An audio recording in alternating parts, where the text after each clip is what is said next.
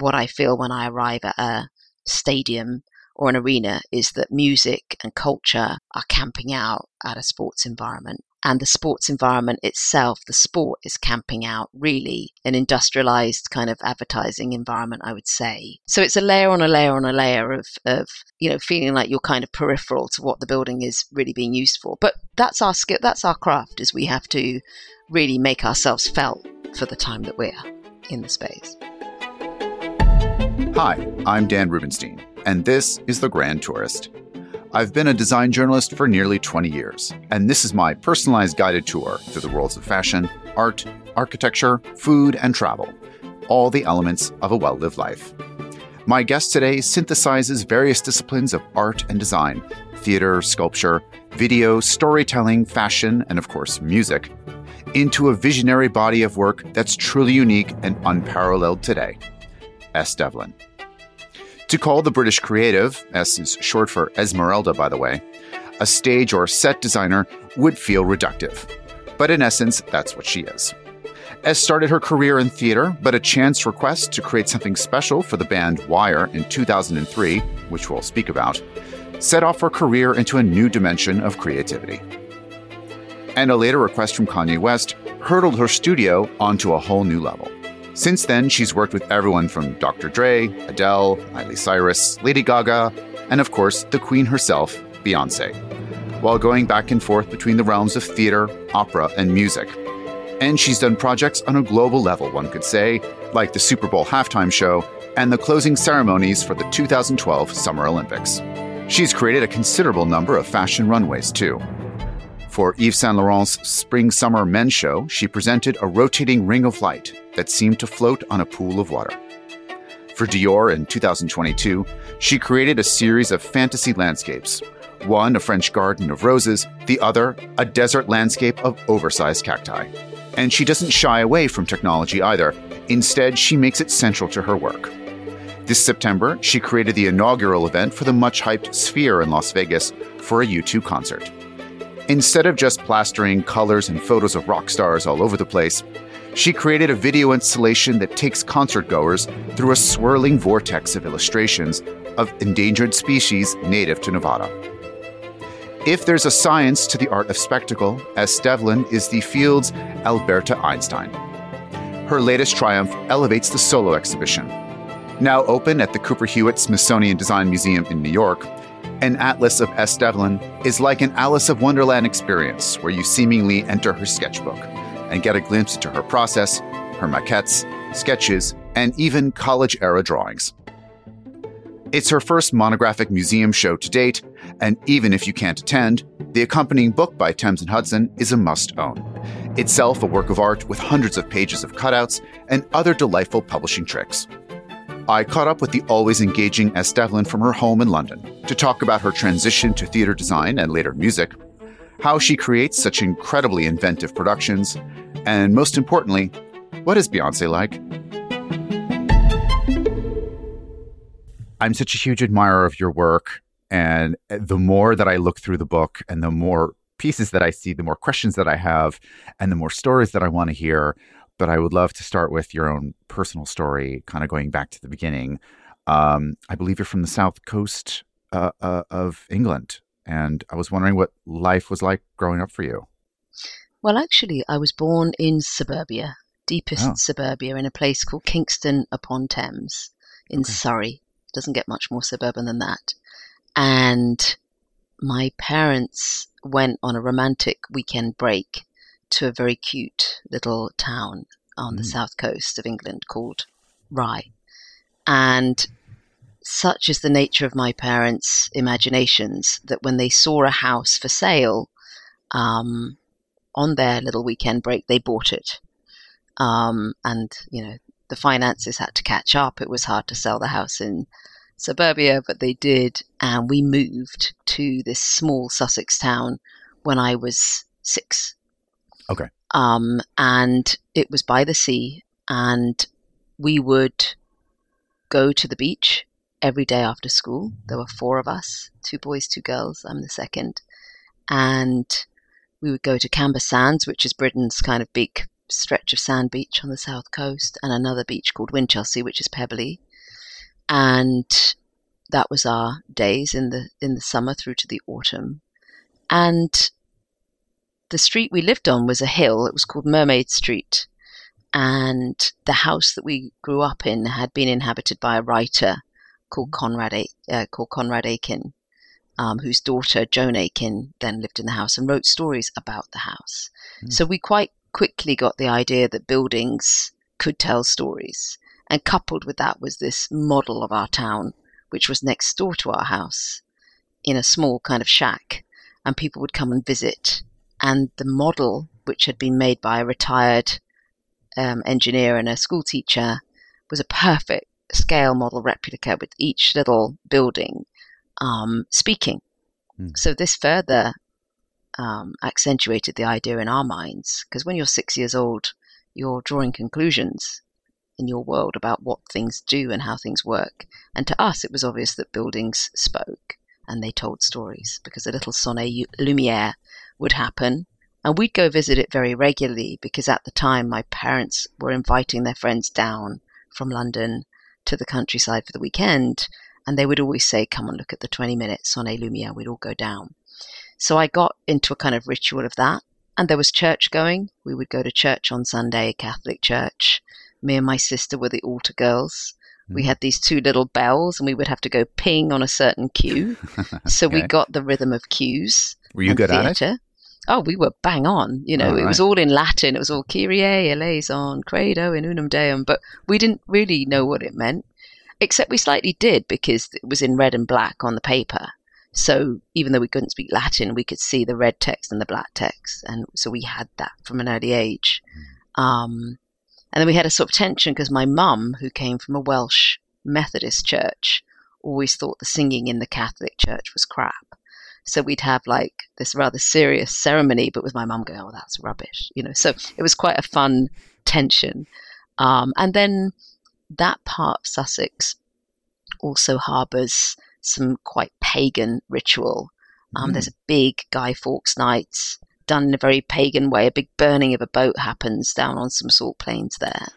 Um, and there are big May Day festivals, which are kind of pre Christian um, May time, spring celebrations where people dress up as green trees and paint their faces with leaves. Oh, wow. So it was a quite potent combination of sort of fire festival, spring festival, and a lot of countryside. We would go and, you know, on lots of walks around the countryside surrounding this small town and a lot of beach time and um, you know read books from the library we did a lot of making things we made a lot of gifts you know we would never really buy presents we would make them.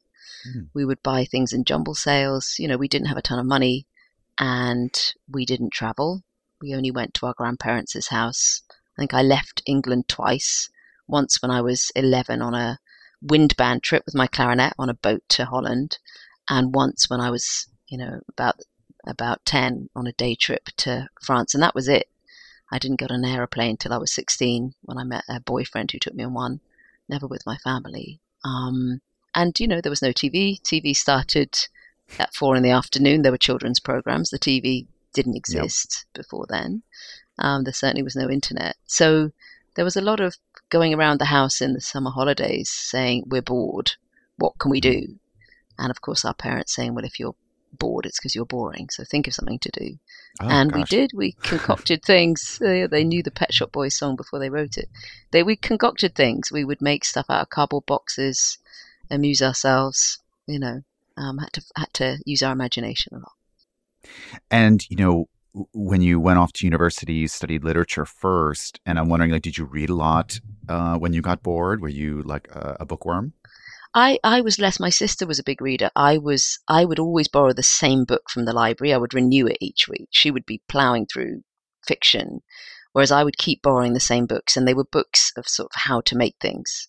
So they were like you know Gyles Brandreth's guide to making optical illusions or how to make you know the most complicated run for your hamster and gerbil or something. So my books were always the ones that had dotted lines and pairs of scissors on them and because I wasn't allowed to cut up the library book, I would trace over them and cut it up myself.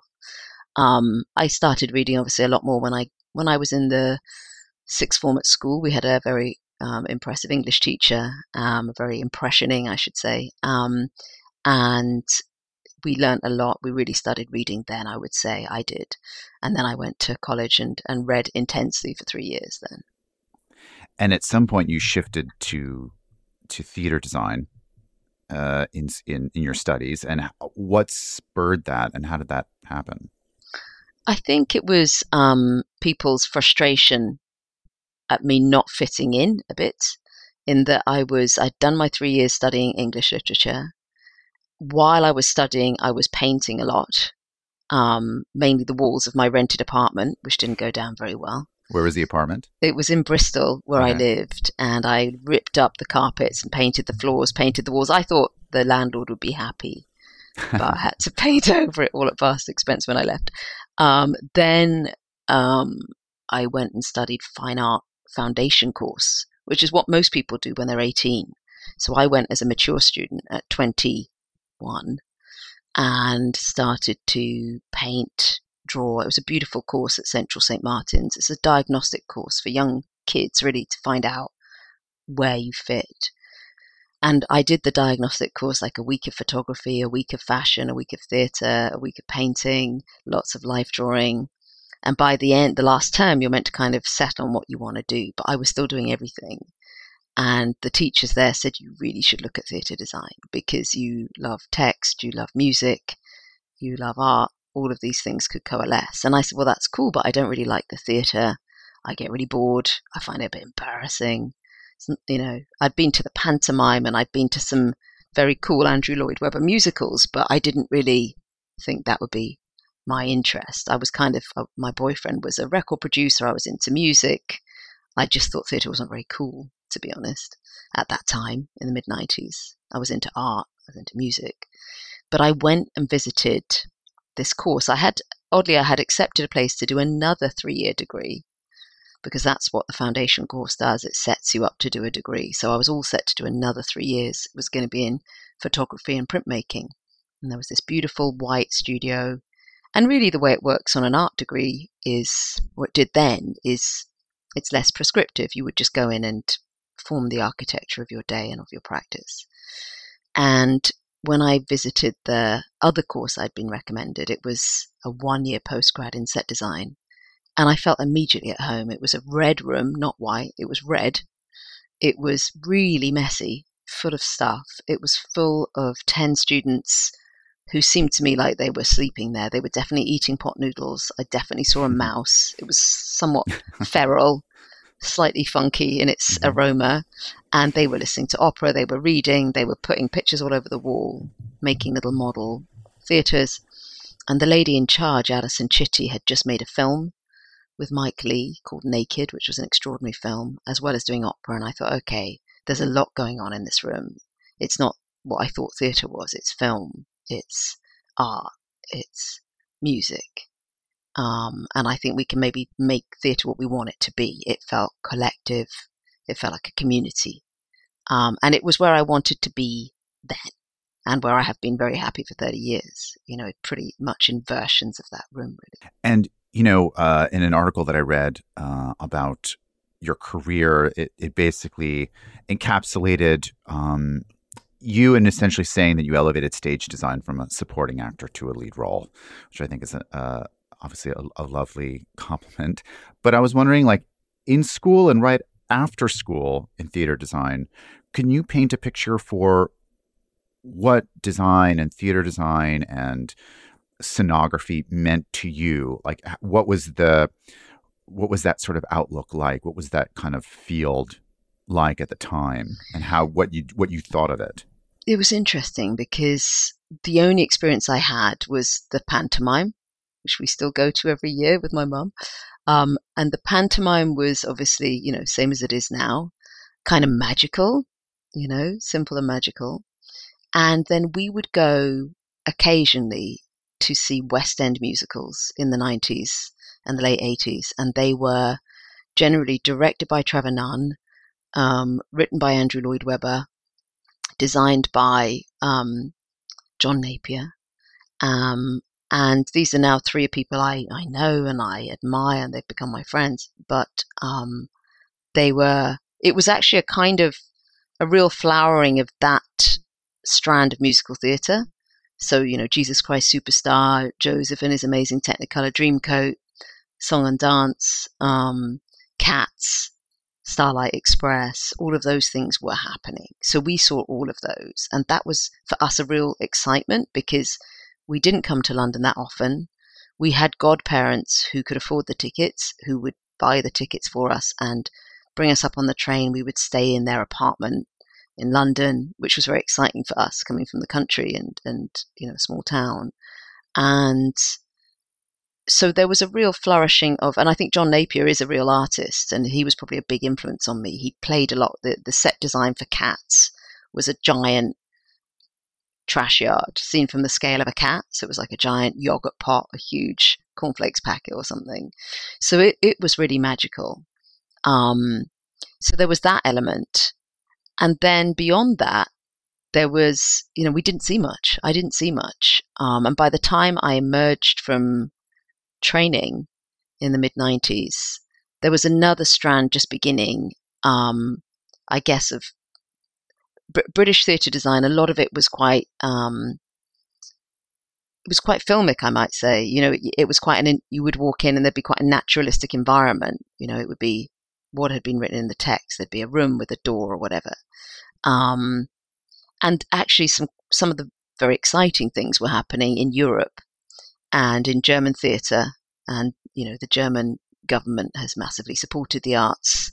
So regional theatres and opera houses in Germany and around Europe have been really well supported financially, and they have a real following even with young people. So you might find a, a British opera audience might be generally quite old, certainly at that time, whereas you'd go to the opera in Dresden or somewhere, and it would be a load of teenagers going. Um, it's much cheaper to go as well. So I think some British set, set designers, particularly in opera, had started to go and work in Europe and had brought the ideas back. So there was a really exciting amount of work going on. It was called the Powerhouse Years at the English National Opera. And we used to visit that. My mum would take me um, as I got a bit older and I was studying theatre design in my late teens as well, she would take me and my sister to see the opera. And she could afford, if she bought a group ticket and she bought the whole season, she could afford the front row of the gods. They were like five pounds each. And that we didn't always understand the opera, but we loved that going those. And that's where we saw designers like Nigel Lowery and Tom Cairns. Um, Alison Chitty was working there, my teacher.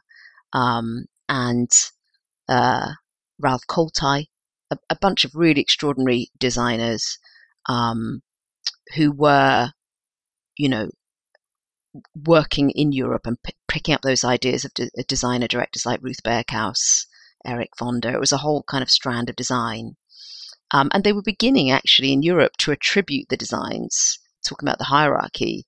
There was a few where it would just list the names and not present a hierarchy. It was just conductor, director, designer listed, uh, choreographer listed, um, and that was that was that felt very inspiring and positive at the time. So you could find it. You could really find role models. But equally, if you didn't knock on the right door, you could sit in a lot of theatre design that was um, less extraordinary. And also, the way we were taught at Motley, the particular teachers we had, was sort of reacting against the big Andrew Lloyd Webber musicals. They were sort of saying, oh, you know, they were very much of the mind that the text was in charge and that the design should very much serve the text, which is, of course, my firm belief as well. But I think I had a suspicion that one could express and serve and frame and hold the text and still be, be true to one's own sense of wanting to make a work of art that expressed your own batch of poems as well. That's what I began to intuit. Before we return to the program, a word from our sponsor, Lumens. As a design editor and magazine veteran for decades, I can remember keeping so many lists where to buy lighting, where to buy great furniture, rugs, accessories, pillows, vases, you name it. Just keeping track of where to get access to the best design houses online was a job unto itself. But today, homeowners and designers have access to lumens.com a source for more than 400 global brands, all in one place. What started as an insider's go to source for lighting has emerged as an encyclopedic powerhouse of good design. celebrating its 20th anniversary, offering nearly everything an architect, designer, or aficionado could require. From iconic names like B&B Italia and Flos to Carl Hansen and Nani Marquina.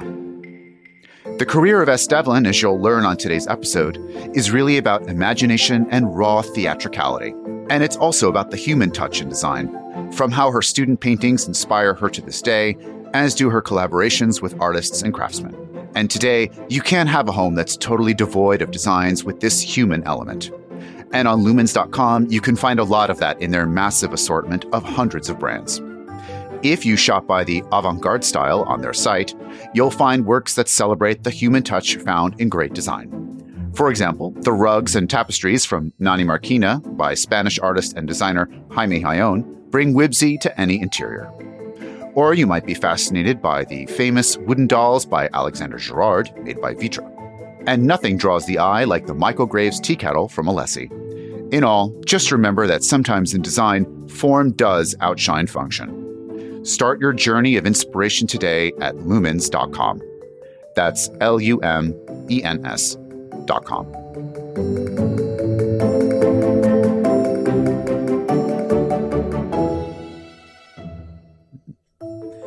And you know, you you worked uh, in theater mostly until a, a, British band called Wire asked you to create a set, and it you know it seemed to mark a turning point in your career. And I'm kind of wondering how did that happen, and if you could paint a little picture for what that production was like.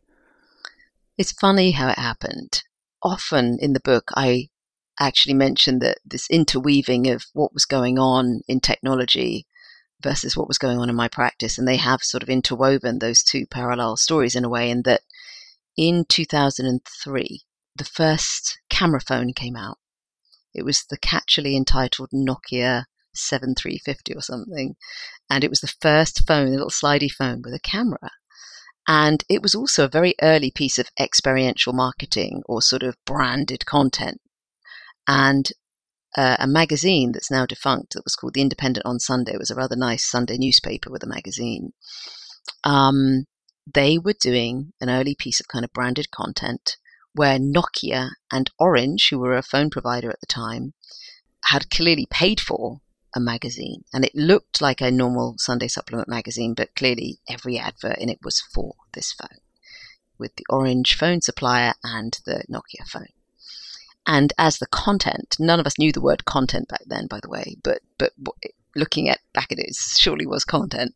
They had invited myself and various other a young architect, um, a young pop star, uh, uh, Tyler Brule from Wallpaper magazine, a whole bunch of people who were considered up and coming, had been given this phone for the weekend and told to take photographs with it and there would be an article on each of our practices with photographs of our work and the photograph we'd taken on the phone. And it was a way of, sort of demonstrating how great this phone was going to be for people in the arts. Mm. And the adverts for the fo- mobile phone are hilarious because it shows how much we always view the new technology through the lens of the old technology, like a horseless carriage.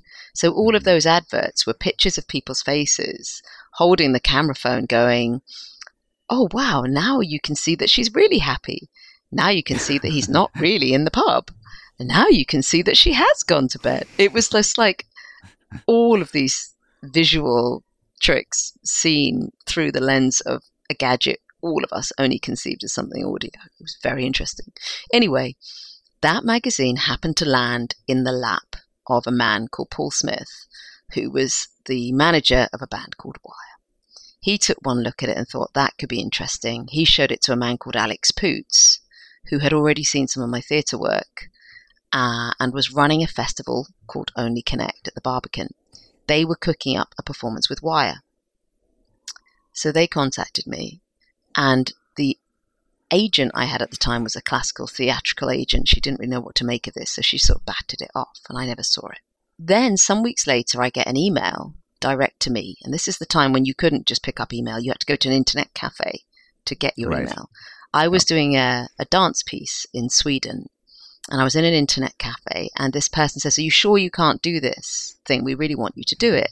I'm like, Who are you? What is this? I don't know anything about this and oh, let me explain it to you, da di da. I'm in Stockholm at the moment, so I can't um, you know, come over, but when, you, when, when can I come and visit? And I said, well, funnily enough, I'm in Stockholm. And it turned out that this manager and the band were about to play in the bar next door to the internet cafe. So I said, okay, well, this is too fortuitous to overlook. So I went, listened to the band play, and then did that show. And then, of course, it goes on because my friend then said, I'll make you a website. And the only thing I really had to put on it, I had a few things to put on it, but one of the few things was this picture of these four boxes of this band Wire. And a few weeks later, Kanye was firing his set designer. And a friend of mine happened to be in the vicinity and said, Look at this website. And Kanye said, Oh, I'd like to do something like that. So that chain of events led pretty much to, to very much of the work that followed, actually. And, you know, that shift of going from uh, having an agent who deals mostly with, you know, traditional theater and opera, and then moving into, you know, music and fashion and runway and and all of that. Uh, was that a challenge? Was that shift a challenge for you? Would you remember that as the time when you kind of did it feel natural to you, or did it feel like you know, were you nervous? Was it? I think I was. I think I was quite ready because I think by 2000s when this was happening, I had been doing theatre. Um, I'd sort of started um, in 1997, and I had been fortunate in that things had moved quite quickly. I'd started working at the National Theatre quite quickly. I was working. When I look back now, doing the book at the pace of work, it was kind of shocking because I didn't have mm. much assistance and I was running around. Um, so I did a lot of work very quickly from 97, 96 until this 2003 moment. And I was just beginning to start doing opera in 2003. And to be honest with you, I think some, when I go through actually the archive, the chunk of work that I include least from is that period from sort of 2000 to 2003. Some of the things I did were interesting, but I'd say some of them I was very much people were asking me to do things because I had done interesting work, but I wasn't probably al- always working with the right theatre directors. I was working with some who probably didn't want really what I did. Hmm. And I was trying to perhaps be the kind of set designer who, who could deliver a sort of doors and windows environment, which there are many other people who do so much better than I do. That kind of beautiful observational recreation of a place, which is a skill, a real skill in itself. And it's not, to be honest, not something I, I would say that I've ever um, devoted myself enough to to be really great at. So um, I guess I was. I don't think the work I was doing. It was beginning to become a little bit, um, I guess, repetitive. I guess, mm. or, or just I don't know. I probably wasn't in the right kind of collaboration. So it actually felt really exciting to step into territory I didn't understand. Um, and I do think actually the the work that I made and that lots of people make that I know when they're somewhat destabilized from sets of rules is often some of their most interesting work. And I think that was true in my case. That I it, the work was interesting because I didn't know the rules and I was questioning.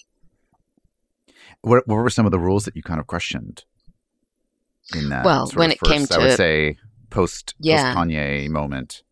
Yeah, I mean, actually, when I first set foot in theatre, you know, I, I didn't quite understand that you were meant to follow the stage directions or that you were meant to, you know, illustrate in any way. It seemed natural to me that you would offer uh, a counterpoint.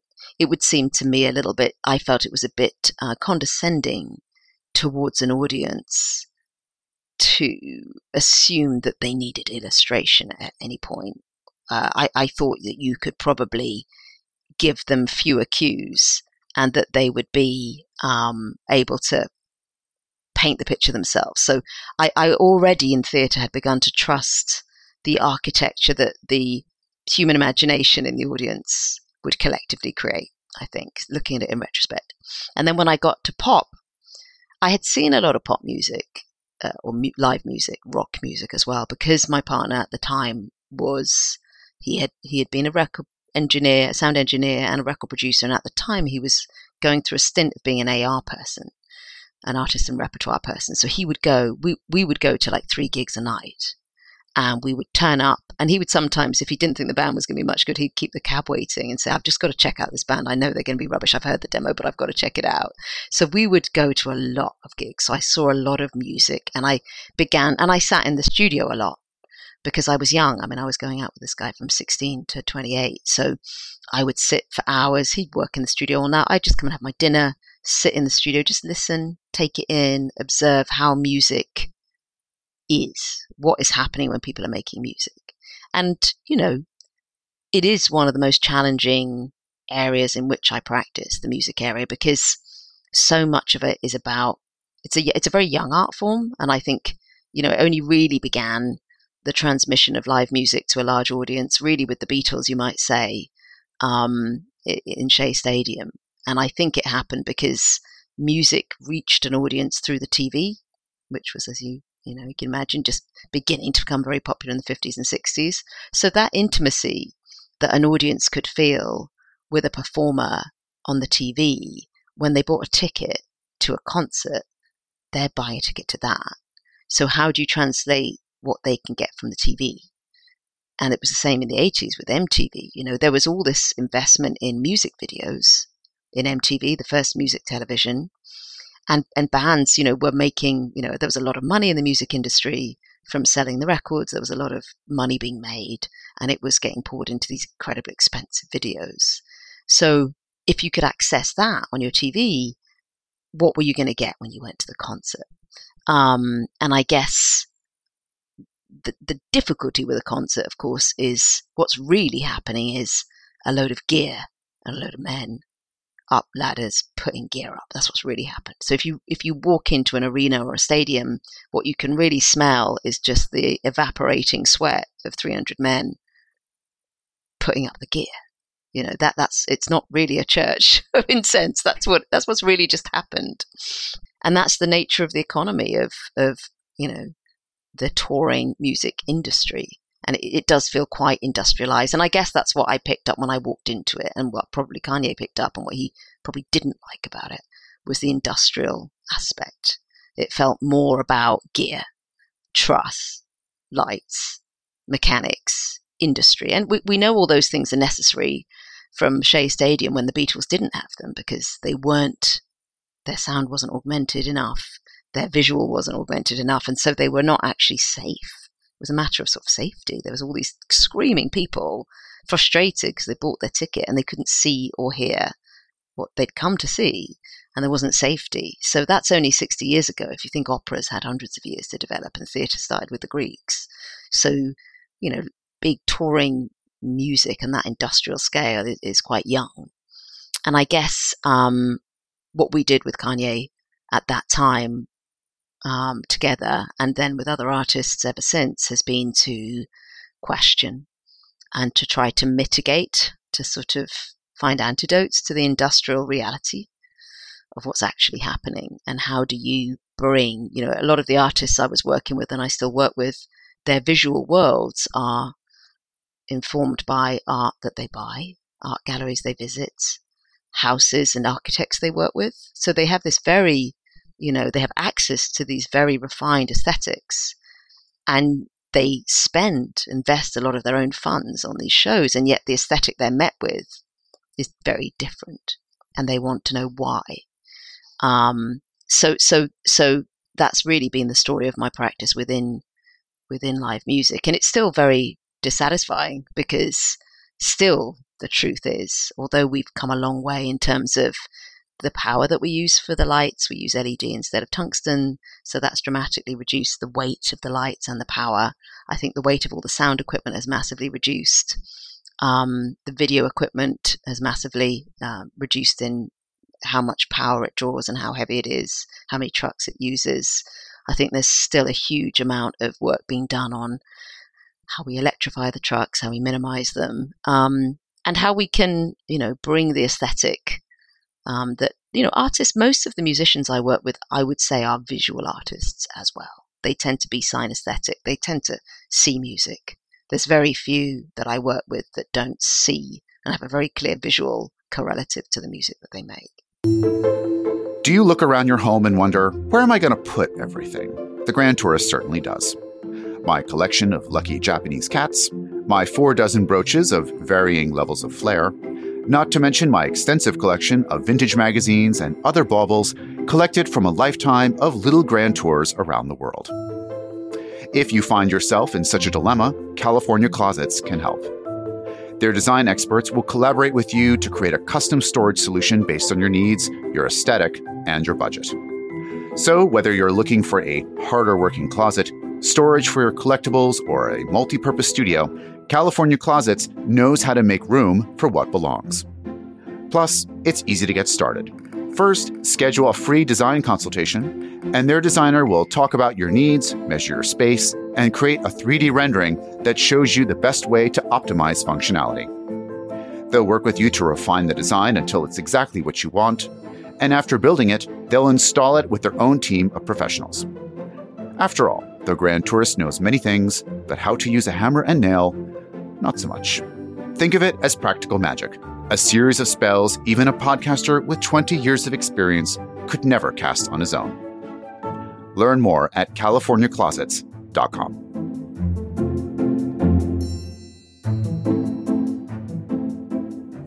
And you know, it must take a kind of a, an army to to create many of your designs, uh, obviously depending on the scale. And, and can you describe to the listener, you know, how your own studio is set up today? What is that kind of working cadence like? Yeah, um, we have, you know, a fluctuating number between sort of six and eight full time designers who work with me in the studio. It's in my front room at the moment. Um, we do have another studio that I've just acquired, um, which we will be moving out to um, quite soon. Um, the reason it's been in my front room is because I'm a mother. I have two children, 16 and 13. We used to have the studio outside the house, I found I just didn't go very often to the studio. Because I have these two children, I found I was often at home, in and out of meetings, and I wouldn't get to the studio because between children and meetings and travel. So we decided it was better to have the studio at home. And it's worked quite well up till now. But right now, actually, since I've been making the book, and really over the past um, seven years of starting to make my own studio practice, uh, William Kentridge is one of my big mentors, and he came to visit. I had visited his beautiful studio in Johannesburg. He came to visit my studio and he said, Look, this is all great, but you are going to need a room when no one else is. Um, so, therefore, we've just acquired a new place for all the studio to go so I can have my room where I can go in without a kind of planned outcome. Um, you know, and just walk in and be uninterrupted, just in dreaming stuff up because I really, at this point, having done the book, that's sort of, you know, I'll probably still continue making work that's in that vein.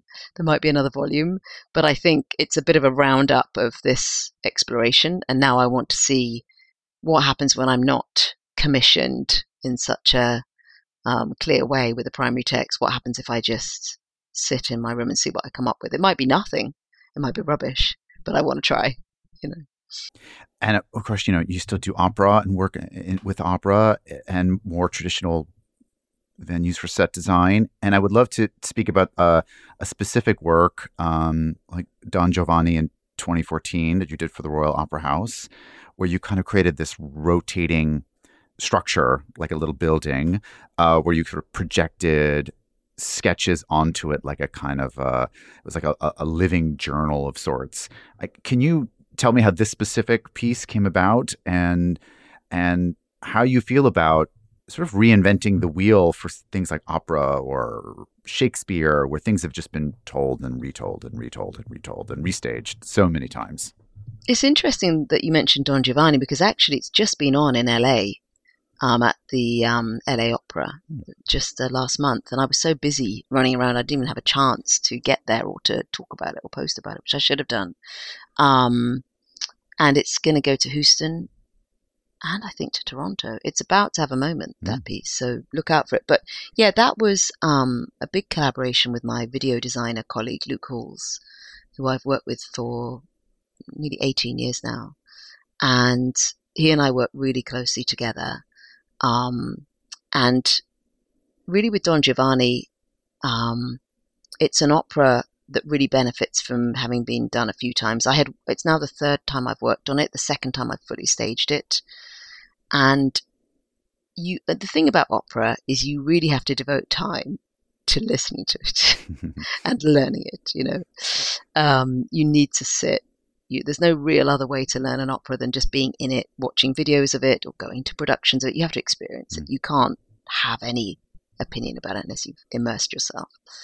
And the first time I did it, I would say I thought it was more about hell and enlightenment and big kind of sweeping ideas.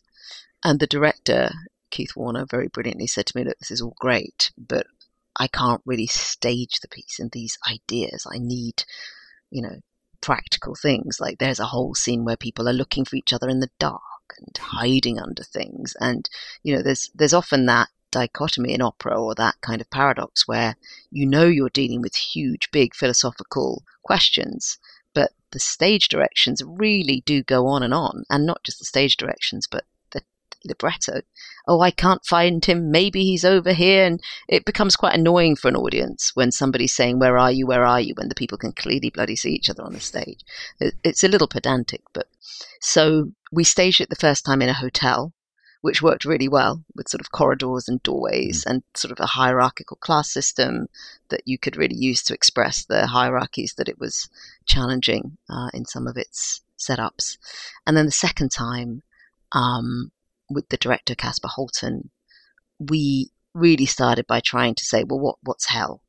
In the first edition, hell was um, infinite aging, uh, and in the second edition, it was infinite life but infinite aging, sort of Dorian Gray kind of inversion.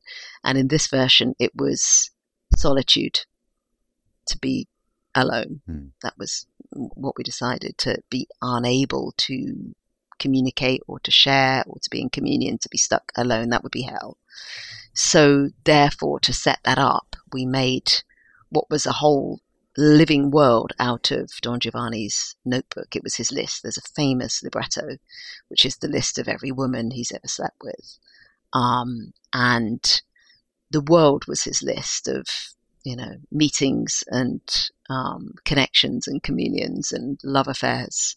And you could see this was his, you know, um, absolute uh, ecstasy of co- communication, constantly communicating with women, um, living always in relation, um, always busy in relation to everything, um, and that hell would be the abstraction of that.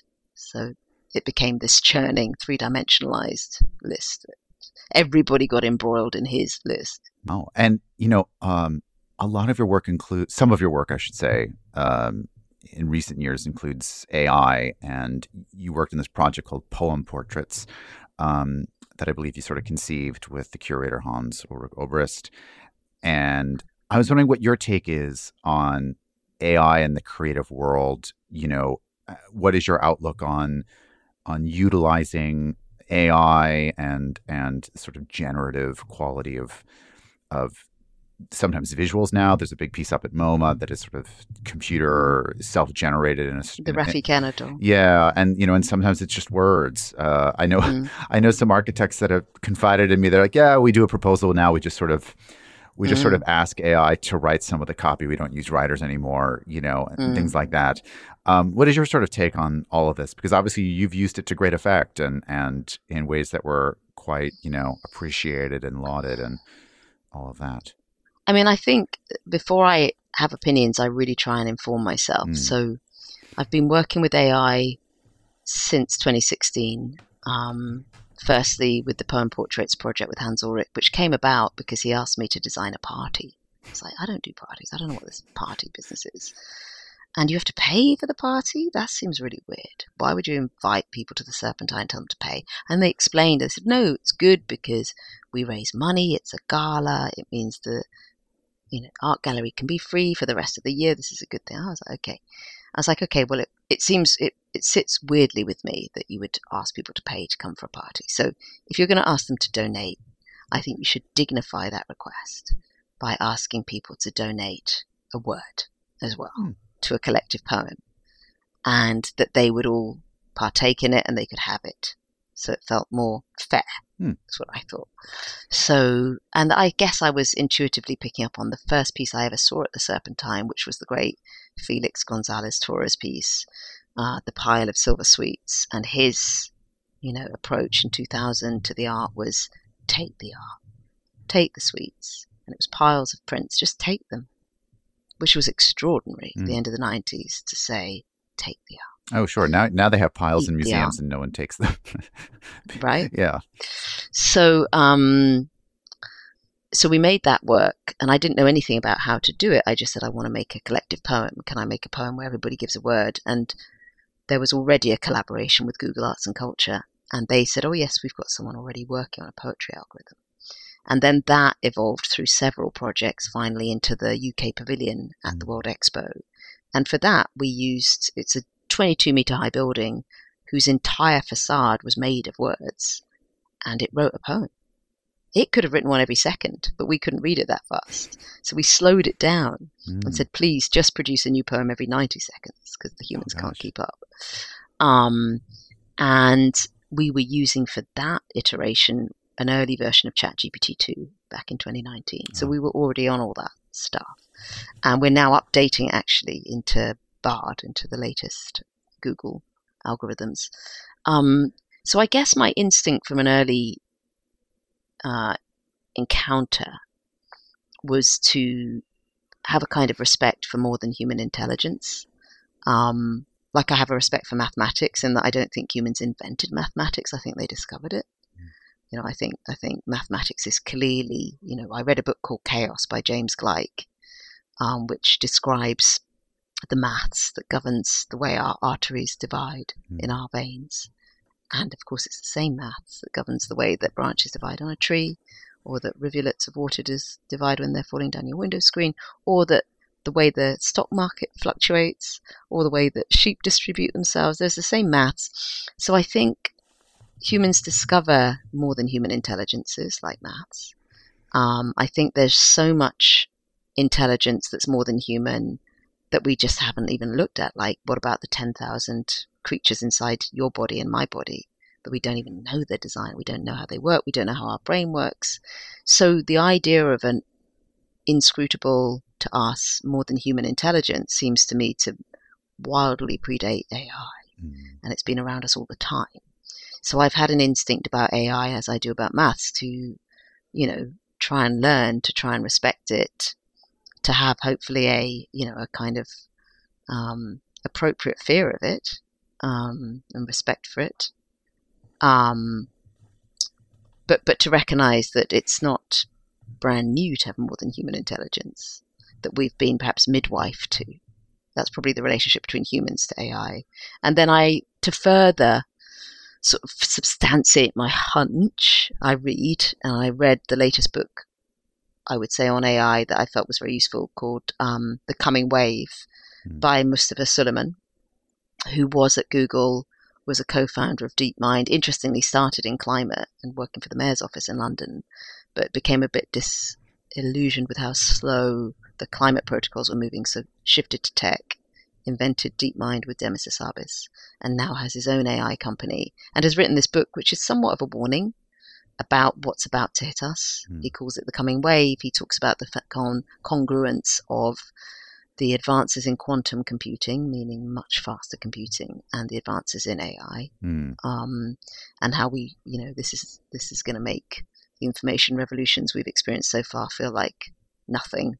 You know, this is this is huge, and, and you know, really inviting governments to really think about containment, to prepare, to plan. When I spoke recently at CogX, a big, um, you know, AI uh, gathering, a conference, a lot of people came up to me afterwards and said, "Look, we're making these brain chips. You really need to be afraid. There will be no more graphic designers. There'll be no more this." So I have to listen to those who are much more deeply immersed in it than I am. But at the same time, my, my, my sense is that as artists, the best thing we can do at the moment is to work with. Um, I have had a go at Midjourney and various of those generative. Um, so far, um, they're a bit like when we first had that phone with the camera and we didn't know what to do with it. Just oh, this is kind of crap. This is a gimmick. We didn't get it. We didn't see the world changing when that little Nokia phone Mm. and I say that a little bit f- is how it feels with the range of ability in that I can already see. I can see Tom Saraceno's work in the in Midjourney. I can see Olafur Eliasson's work. I can see a bunch of. I can pick out my friend's work in little fragments mm. that have been mm. collaged together. So in a way, it feels like a sort of high speed version of what students and people have been doing for a number of years since Pinterest, which is just sort of standing on the shoulders of other artists to greater and lesser degrees of, you know, integrity, success, failure, beauty. Um, it's more tools. I mean, uh, what I would say when people say, "Are you scared?" is, well, I'm also scared of different technology. I'm scared of a newspaper. Hmm. You know, if you think about the fact that our newspapers are owned by very few people, um, and our elections are governed by what people read in those newspapers. In in Britain, certainly, and I think the same is true in America. So, technology as simple as print on paper, newspaper or online newspapers can also be very dangerous. Um, interestingly, Mustafa Suleyman says we call it AI, we call it artificial intelligence until it works. And once it works, we just call it technology. so I don't know. Um, I'm I'm I've proven myself at being very bad at predicting things. So I'll take Mustafa Suleyman's word for it that this is going to change everything. Um, and we just need to be very alert and as creative as possible and as imaginative as possible and respectful, I would say. And, you know, with this show at the Cooper Hewitt, I was wondering, you know, you've you've had such a body of work and, you know, as you're as people leave the exhibition, what do you want them to kind of take away from it in terms of their understanding of who you are as an artist? Well, when they arrive at the Cooper Hewitt um, Smithsonian Design Museum, they will have hopefully, you know, wandered through the park, or they've just come up from one block down, which is the Guggenheim. Maybe they'll put this on the map. Maybe they already know this, you know, America's Design Museum, or maybe maybe they don't know it. Maybe they've not they've been there before. And when they arrive, um, you know, they walk in. It's this beautiful mansion. It was Carnegie's mansion, and it's a very interesting building to research in itself. Um, and they'll come up to the top floor, and it's a little bit like being the madwoman in the attic, a bit in that we've totally taken over the top floor. Um, and you get to the top floor, and you will be invited into my studio. So I've made a replica of my London studio up there on the top floor in the attic. And you'll be invited in in groups, um, a little bit like uh, the Super Blue piece in Miami. Um, and when you walk in, um, the door will close behind you. Hopefully, you'll sit down around my desk. There's all the objects as if I've just left the room, as if me and my studio have just left the room. And you'll sit where we would be sitting in a sort of Punchdrunk, Felix Barrett, wonderful Punchdrunk theatre kind of way. And gradually, there are a series of books on the table and sketchbooks, and they'll start to turn. The pages start to turn.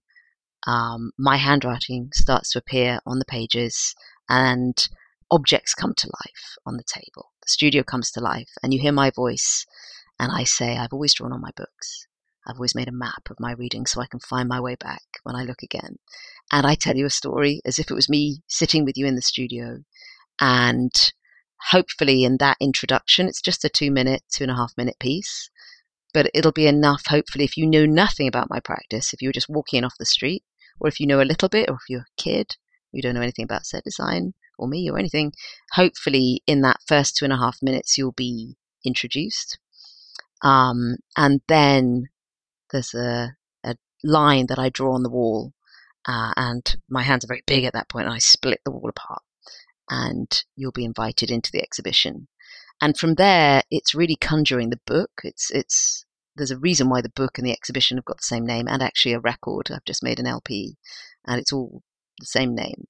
Um, and when you come in, the first thing you'll feel is that you're in the book because those irises that you'll see at the beginning of the book, which are a kind of invocation of the names of everyone who's ever collaborated with me.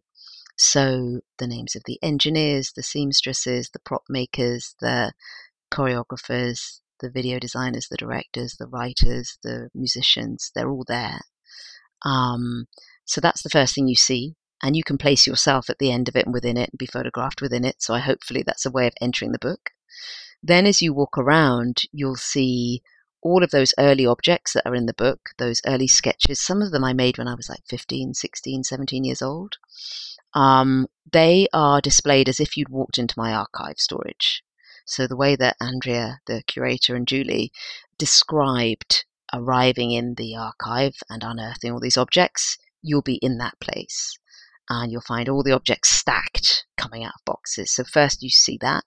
Then you'll enter a series of rooms that present um, sketches, models, miniatures. It's a small, it's a it's a big space, but it's a low ceiling. So leaning into that, I've made it a kind of flow of miniatures. There are, I think, 45 scale models of works. Some of them are rotating, projection map. They're all illuminated, um, and then there are glass boxes full of flurries of drawings. Um, of collaborations over the years. So with Abel Tesfaye from the Weeknd, there's a row of sketches made since we first met in 2016 all the way till now. And the same with Adele, the same with Beyonce, um, the, the same with U2, the paintings that were made that led to the Sphere piece and to their tours. So it's a lot of uh, process work, work made that I've made. Um, and then finally, the work culminates with um, a series of films that you can sit and watch that really bring to life um, the works, those kind of final pages of the book where you see those images um, in black and white and then in color, forms and colors.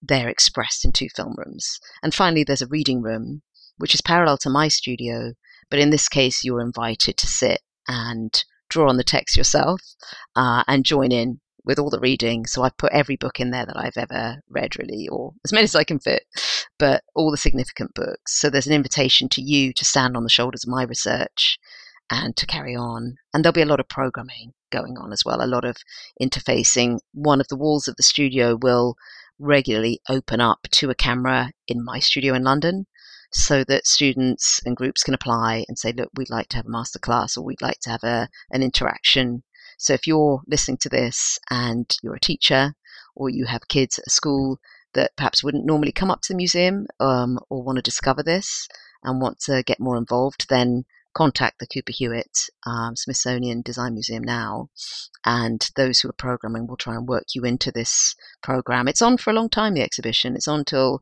August um, the 15th, 2024, from November the 17th this year, or November the 18th, public opening. So there'll be time, I hope, for me to really connect. And of course, I really want to connect with communities who might not be well represented in set design. You know, it's quite a white community, I would say, at the moment, stage designers. It's getting much more broad now, but I really want to meet people who don't fit that demographic. I really want to be part of shifting the demographic. And something that's happening in London is the training I had at the Motley Theatre Design course that course closed some years ago, and we've just reopened it. And it's called the Genesis Theatre Design course. And it is only for um, applicants from low income and global majority backgrounds. So we're really, I'm on the board of that. I'm teaching on it. I just took the kids to see Abel Tesfaye's show and took them backstage and all that. So they came to the book launch. So we're really actively trying to shift the demographic so that stage design really expresses the voices uh, of everybody, which it must to, to remain relevant at all.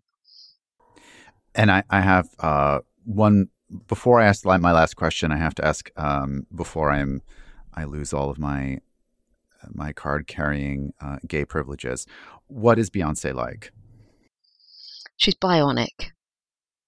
So in Stockholm, we're finishing the rehearsal. We've started at 11, we finish at 3. And me and Fatima Robinson, who is the great choreographer, she worked with me also on the Super Bowl with Dr. Dre. Um, me and Fatima are in the cab. You know, we're both 52 years old. We're in our cab heading home. And we Fatima gets a text from B saying, Right, should we do notes? She's like, No, we're going to bed. She's bionic and she is an empath. I mean, it's true of most of the great artists I work with, and they wouldn't be in that sort of high priest and high priestess role if they weren't empaths. They, she, and the others equally, they absorb and draw on the energy around them and the pain. And then they have the power of an enzyme to transform the pain of themselves and others into art. And then they dispense that art back out to help others empathize with it and it forms a virtuous circle. Um, and, and that's why, you know, you're asking the question. That's why people are so intrigued, is because it's kind of magic. Wow, that's a, a fantastic way of describing her. Um, and now for my last question, it might be a little bit macabre. It's it's definitely macabre. Um, have you have you ever thought about what you would like to request at your own funeral? Oh, do you know? I don't think it's macabre. I'm really glad you asked that. Um, I think we live in a death phobic culture. And I think so many cultures other than Western contemporary civilization have been so much more at home with death than we are. And I think it's one of our problems in that we don't set our imagination to conjure um, plans for death. You know, we live life as if death doesn't exist and then suddenly we just fall off the cliff and suddenly get ill and die. You know, we if you think of any other culture who have a cult of death, you know, think of the Mexican Day of the Dead. Think of any culture you care to mention who have death rites and you know, even even our own culture until relatively recently, open caskets was much more common than it is now. You know, we are death phobic, and I think it's a big problem. And by the way, I think it will be very interesting as AI will undoubtedly become more prevalent. It's my thought that AI will probably fetishize death because it'll be the one thing they can't do. And what would you like to do? Well, I think I've already done it. To be honest, I mean, making the book. That's uh, that. I'm really glad I got that done before I died. Uh, I do dice with death regularly, seeing as I go everywhere on a on a on a bicycle, um, and narrowly you know snatch life from the jaws of death daily uh, with passing buses in London. But um, yeah, the book's been really important the record that I've just made, which is a limited edition vinyl LP of a combination of all of the voiceover works that I've made. But I think, yeah, oh God, I mean, I think the the the death rites, um, how to how to celebrate life at the moment of death. You know how to celebrate the fact. what, what is it? There's that wonderful quote. Uh, you'll remember who said it you know, it's a civil rights quote, so I'm misappropriating it completely or miscontextualizing it, but it said they tried to bury us, they didn't realize we were seeds. So I think that celebration of the burying of me uh, would be best expressed uh, in the celebration, hopefully, of the seeds of me. Uh, and I think that's true of every human. I'm just you asked me to talk about my own death, so I said me. But I think it would be same of you and the same of anybody is to understand that a burial is a planting of seeds. Thank you to our guest, Es Devlin, as well as to Andrea Lipps and everyone at the Cooper Hewitt for making this episode happen. The editor of The Grand Tourist is Stan Hall. To keep this going, don't forget to visit our website and sign up for our newsletter, The Grand Tourist Curator, at thegrandtourist.net and follow me on Instagram at Dan Rubinstein. And don't forget to follow The Grand Tourist on Apple Podcasts, Spotify, or wherever you like to listen, and leave us a rating or comment. Every little bit helps. Till next time.